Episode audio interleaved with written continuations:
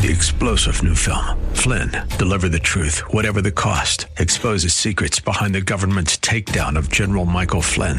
Flynn knew what the intel world had been up to. He ordered the first audit of the use of contractors. This set off alarm bells. He told the truth. He was the most dangerous person for Donald Trump to hire. They had to get rid of Flynn. Flynn, deliver the truth, whatever the cost. Available now. Watch it today. Go to salemnow.com. Salemnow.com. I love how the writer of Hebrews describes this. He says, But as it is, they desire a better country, that is a heavenly one. Therefore, God is not ashamed to be called their God, for he has prepared for them a city.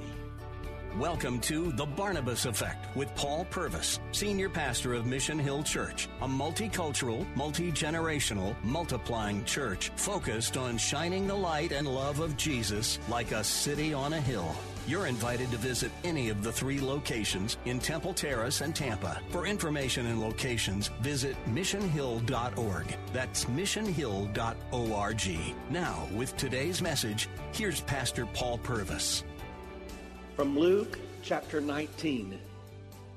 And this message that I'm calling Who is God in this city?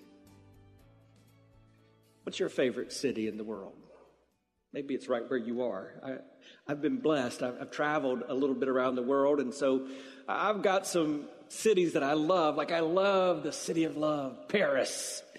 And I've had the chance to be there in Paris with my bride a few times because of our mission partnerships in France. I love the city of Paris. Man, I love the city of London because I can understand the language and uh, I can see so much of our, our heritage. And, and, and boy, there's a seesaw in front of Buckingham Palace, and I love being there with my bride. And uh, I, I love New York City the Big Apple. Uh, now, you can have a lot of fun in New York City, and it's opening back up, and uh, there's, there's Broadway shows. You can eat some of the best food and see some of the greatest sights. And I love being in New York City with my, my baby. Um, and my, my wife, she, her family, they, they came from Colorado, so I, I grew up in South Carolina. I'd never been to Colorado, but we began to visit there a good bit. And I loved the little city of Vail. And, and boy, when it was cold and I could snuggle up with my wife in the snow in Vail, that warmed me up. I, I love cities all around the world. But you know what I figured out? I, I love the person I'm with in those cities more than I love that geographical location. And maybe you've got some cities that you've been to that are pretty cool. I, I think the city of Istanbul is incredible. I, I love visiting there. Man, I, I love going to Jerusalem. I would love for you to go there with me sometime. What a great city. But when we look in God's word and we see all these different cities that are mentioned, what we begin to realize is God's not trying to get us to understand geography. He, he's trying to get us to understand His love for people because we, the people, we make up the city. That's what Jesus was saying in that great sermon, the Sermon on the Mount in Matthew 5 and verse 14. He says, You are the light of the world and a city that's set on a hill. You, you cannot be hidden. So you become this city of God here in this world that's been made by His hands and you represent Him him and, and you're not covert, you're not hidden in this world, but you're, you're shining brightly for his glory and, and on his mission. And that's why we talk about our mission as a church, and it, it's simple to understand. We, we say we want to do whatever it takes, wherever we are, to shine with the light and the love of Jesus like a city on a hill. Let's say that together.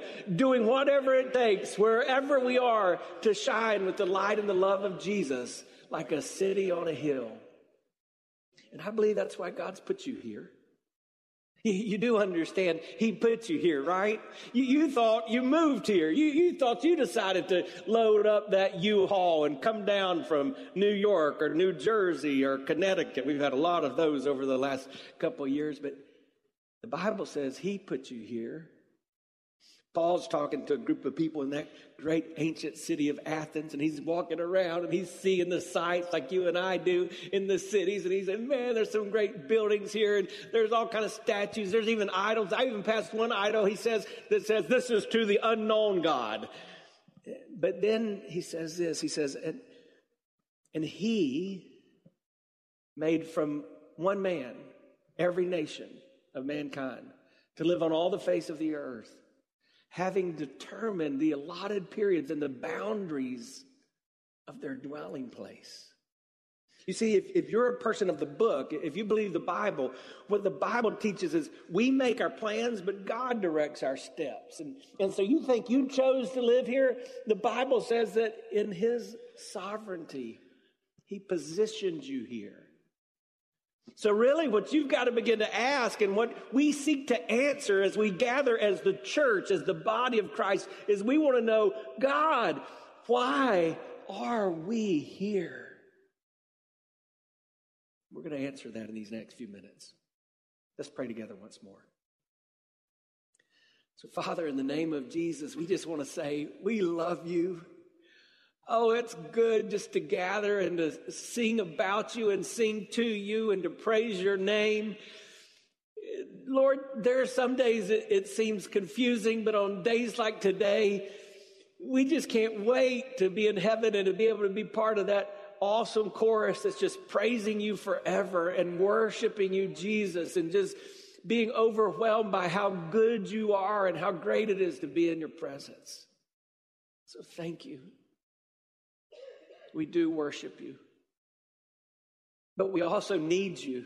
We need you because here on this earth, we we so often feel lost and sometimes we feel lonely and we, we long for that, that heavenly home and that eternal city that you've created for us. And, and so a lot of times we just have to say, God, why are we here still? And what are we doing? And how do you want to use us? And what is your plan? And God, so we need you to talk to us. And I, I thank you that we have the Bible, your word, and that it's perfect and true. And it's not just printed words on a page, but this is the Word of God that is spoken and living and active, and, and it, it, it comes into our lives with great power and force. So, Lord, use your Word to teach us what we don't know. Give us, Lord, those things we don't have. Lord, you, you tell us that you make all things new, that you make us into a new creation, that, that we're not conformed to this world. We don't look like this world, but we're transformed into your image. And, and we know we're created in your image. And now you tell us we can be transformed into your image. So make us more like you, Jesus, because we're here. Nobody, not one of us needs another church service, God. But we need to be more like you, Jesus. Once more, I pray today with the words of my mouth and the meditation of my heart be pleasing in your sight, oh God, my strength and my Redeemer. And I ask this in Jesus' name. Amen. In Luke 19, we see Jesus descending that Mount of Olives, heading into Jerusalem. And there, there are a couple of eventful scenes that we come across in Luke 19. For example, we see him come in contact with a little guy, Zacchaeus. Remember Zacchaeus, the wee little man? The wee little man was he. And, and we see in this story that Jesus loves people. And I, I think that's important for the context of where this passage ends up, because at the core of who Jesus is, is that he loves people and and, and that's what you and I have to understand. He loves me and you, but he also loves those that we may even have a hard time loving because he loves people like Zacchaeus. And so then we have that, what's called the triumphal entry, where Jesus starts coming into the city. And, and ironically, the very same people that just a few days later will put him to death, they're cheering him on. And, and we see that principle that I've seen all my life that it's easy in a gathering when you got a lot of folks around you to say, Praise the Lord and hallelujah and, and act like we're all in. But then when the going gets tough, often the, the tough get going, don't they? And people depart, walk out. And then Jesus comes and he's standing there on the Mount of Olives and had the privilege of being there several times, and I'd love to, to stand there with you. It's an, it's an awe inspiring view to see a version of what Jesus would have seen, to, to look out over from that hilltop, the city of Jerusalem. and we see the compassion of God. Luke 19, we pick up in verse 41. And when he drew near and saw the city, he wept over it, saying, would that you, even you, had known on this day the things that make for peace, but now they're hidden from your eyes. For the days will come upon you when your enemies will set up a barricade around you and, and surround you and, and hem you in on every side and tear you down to the ground and you and your children within you, and, and they will not leave one stone upon another in you because you did not know the time of your visitation. So you see just the emotion in this moment. Jesus knows what's coming, but, but before he even begins to talk about what's coming, his trial, his crucifixion, his resurrection, he, he speaks out over the city. He, he just demonstrates God's displeasure. Hi, I'm Paul Purvis, the lead pastor of Mission Hill Church, right here in Tampa Bay. Thanks for taking the time to listen to today's The Barnabas Effect. It's a ministry intended to encourage, equip, and empower you. You may not know this, but this ministry is made possible because of the generosity of listeners like you. We are able to be on the air because listeners like you are gracious and give to this ministry. Would you consider making a gift today? It would be our honor to send you a gift, a resource, as a result of your gift of any size. And you can make that gift by going to missionhill.org and clicking on the banner that says The Barnabas Effect. That will direct you to a simple way that you can give right there online. Thanks again for listening to The Barnabas Effect today. And now we continue with our message. Matthew's account of this is a little different. We, we have a different understanding. He says in Matthew 23 37, Oh, Jerusalem, Jerusalem, the city that kills the prophets and stones those who are sent to it, how often would I have gathered your children together as a hen gathers her brood under her wings, and yet you were not willing. So Dr. Luke gives us just the facts, and Matthew comes in and he gives us a little bit of an illustration of this. And, and we can relate if you've been a mother or a father or grandmother or grandfather. You, you see your children or your grandchildren, and sometimes you got to go, hey, c- come here, come, come back, get over here. And, and sometimes you might grab them by the collar and say, get over here. And so Jesus is looking out over the city. And, and let me just remind you, Jesus had not just shown up when he was born in that manger. Jesus has always been. So he's looking out from this hill that he spoke into existence when he created the word. Because that's what the Bible says in Colossians that all things were created for him and by him. And he's looking out and he's saying, This is not good, but this is why I'm here. And, and, there's a part of that that I think has to be our message when we think about the city. This is not good, but this is why we're here. So, a, a, few things about Jesus, and then we'll apply them to our life. First of all, this Jesus went to the city. Now, that may be stating the obvious, but I, I want you to see what, what's happening there. Jesus went to the city even though he knew what was going to take place in the city. What was going to take place in the city was his death. Yet Jesus went to the city.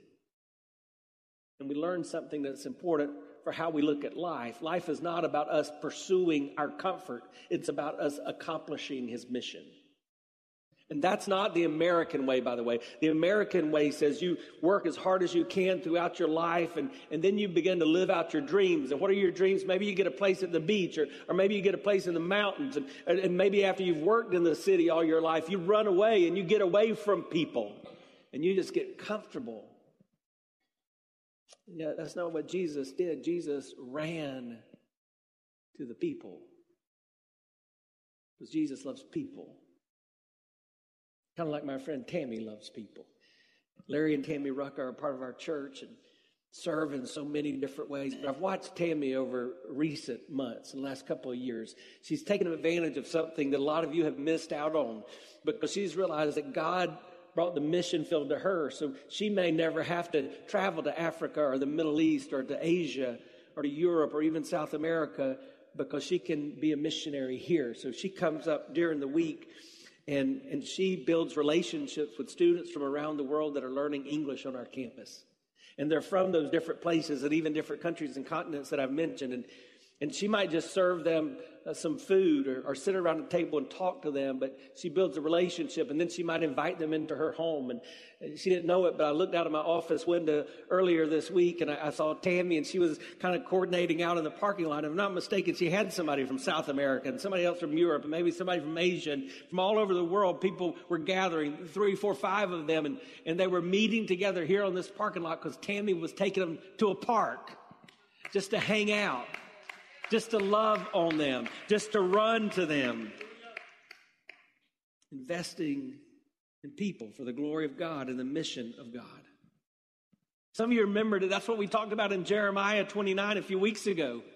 Remember what God said to the prophet, Thus says the Lord of hosts, the God of Israel, to all the exiles who have sent into exile from Jerusalem to Babylon. Now remember the context. The Jews were there exiled. They were, had been taken away. They were captive. And there were some false teachers, kind of the prosperity preachers of that day that were saying, Hey, just hang in there. Everything's going to be okay. Everything's going to be great. But we read the Bible and it says sometimes things aren't great. Sometimes things aren't okay.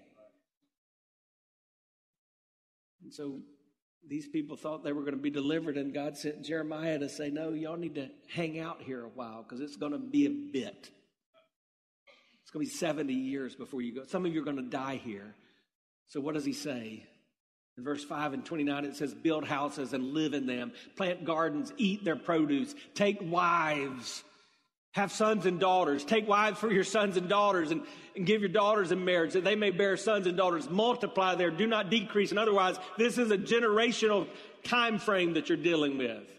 Seek the welfare of the city where I've sent you into exile. And pray to the Lord on its behalf. For in its welfare, you will find your welfare. I, I think we need to understand this reality God wants us to be where we are. And a lot of us, we spend a lot of time and energy in our life thinking about where we want to be, when our God just wants us to be where we are. We're to live for His glory and for His mission right where we are. Because when we do, it changes lives. It changes lives like John and Maya. John and Maya came to our six mile campus a good while back, and their life was a mess. They'd gotten caught up in addiction and had lost their home, had lost their children. And our church, you, uh, over there at our six mile campus, began to love on John and Maya. And as happens when God begins to work through you and and people see that God loves people because you love people. John and Maya became followers of Jesus. And, and John and Maya were baptized. And they began to pursue living for God. And, and they began to walk away from those addictions. And God broke those chains. And God gave them a home. And then this week, I, I had a first that took, took place. I, I got a call from a county judge now, often that could be a bad thing, but on this particular day, that was a good thing because this judge was calling and he was saying, Pastor, I've just got to shout out to Mission Hill. I just got to praise God for what you're doing because today I had the privilege of pre- presiding over the case of John and Maya. And because of the love of your church and because of the way you've invested in their lives and because of the way you have made a difference, I was able to tell them they have their children back. That's God working. That's what happens when you run to those places God wants you to be. It's a ministry of presence. Somebody says that 90% of success is just showing up. What happens when you show up and you demonstrate the love of God in practical ways, no strings attached, just being where you are? Here's a question for you Is your presence making an impact on those in your little corner of the world? Is where you are a better place because you are there. Jesus went to the city, but there's a second thing in this passage. Jesus wept for the city. That word that says Jesus wept, it literally means he burst into tears. So, y'all know this. I'm a little bit of a crybaby. I mean, all I've got to do is watch a Hallmark commercial and the tears start running down my eye. But this isn't talking about a, a, a leakage of the eye. This was a loud, sobbing, wailing cry from the God of the universe. As he looked out over creation, as he looked at the city, he wept. Another place it says that Jesus was moved with compassion. And, and if you will allow me just to get on the edge for a second, my Southern lady, um, Southern lady mother, was always careful about her wording whenever we would talk about things of the bathroom, she might would talk about having a movement. All right? There, you heard it in church, maybe for the first time. When it says that Jesus was moved with compassion, it literally means a word that is a guttural movement.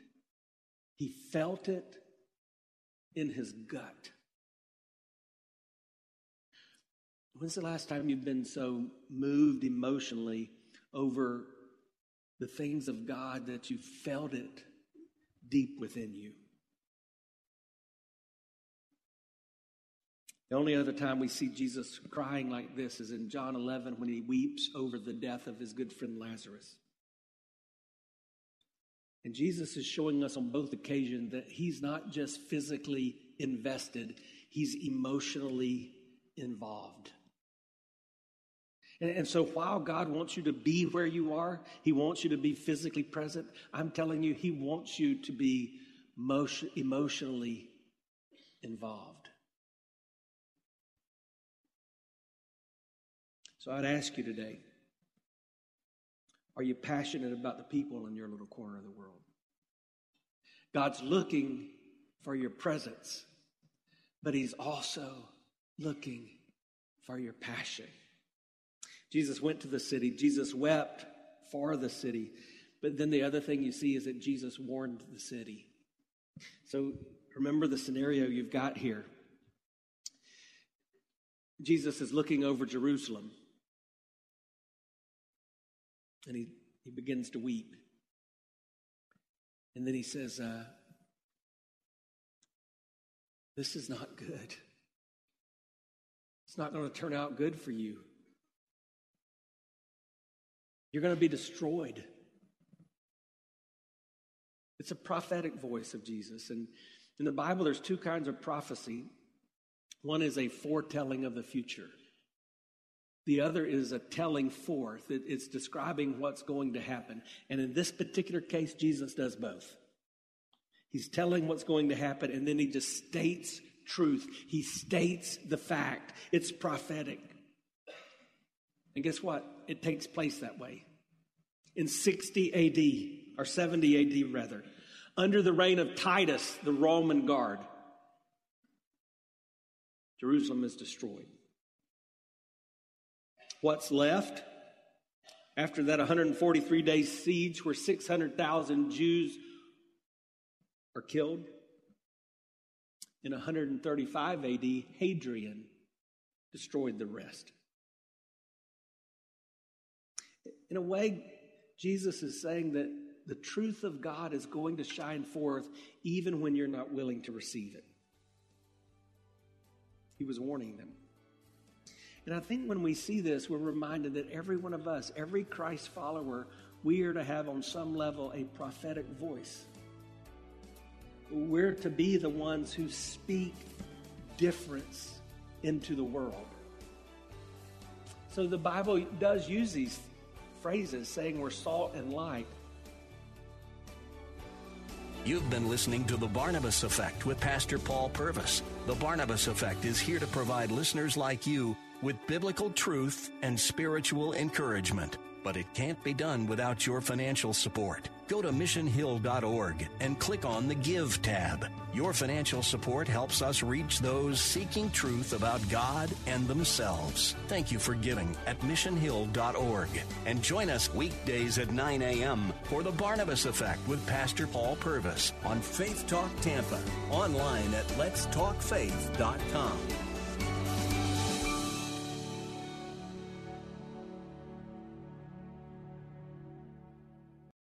Three star general Michael J. Flynn, head of the Pentagon Intelligence Agency, knew all the government's dirty secrets. He was one of the most respected generals in the military. Flynn knew what the intel world had been up to. He understood its funding. He ordered the first audit of the use of contractors. This set off alarm bells.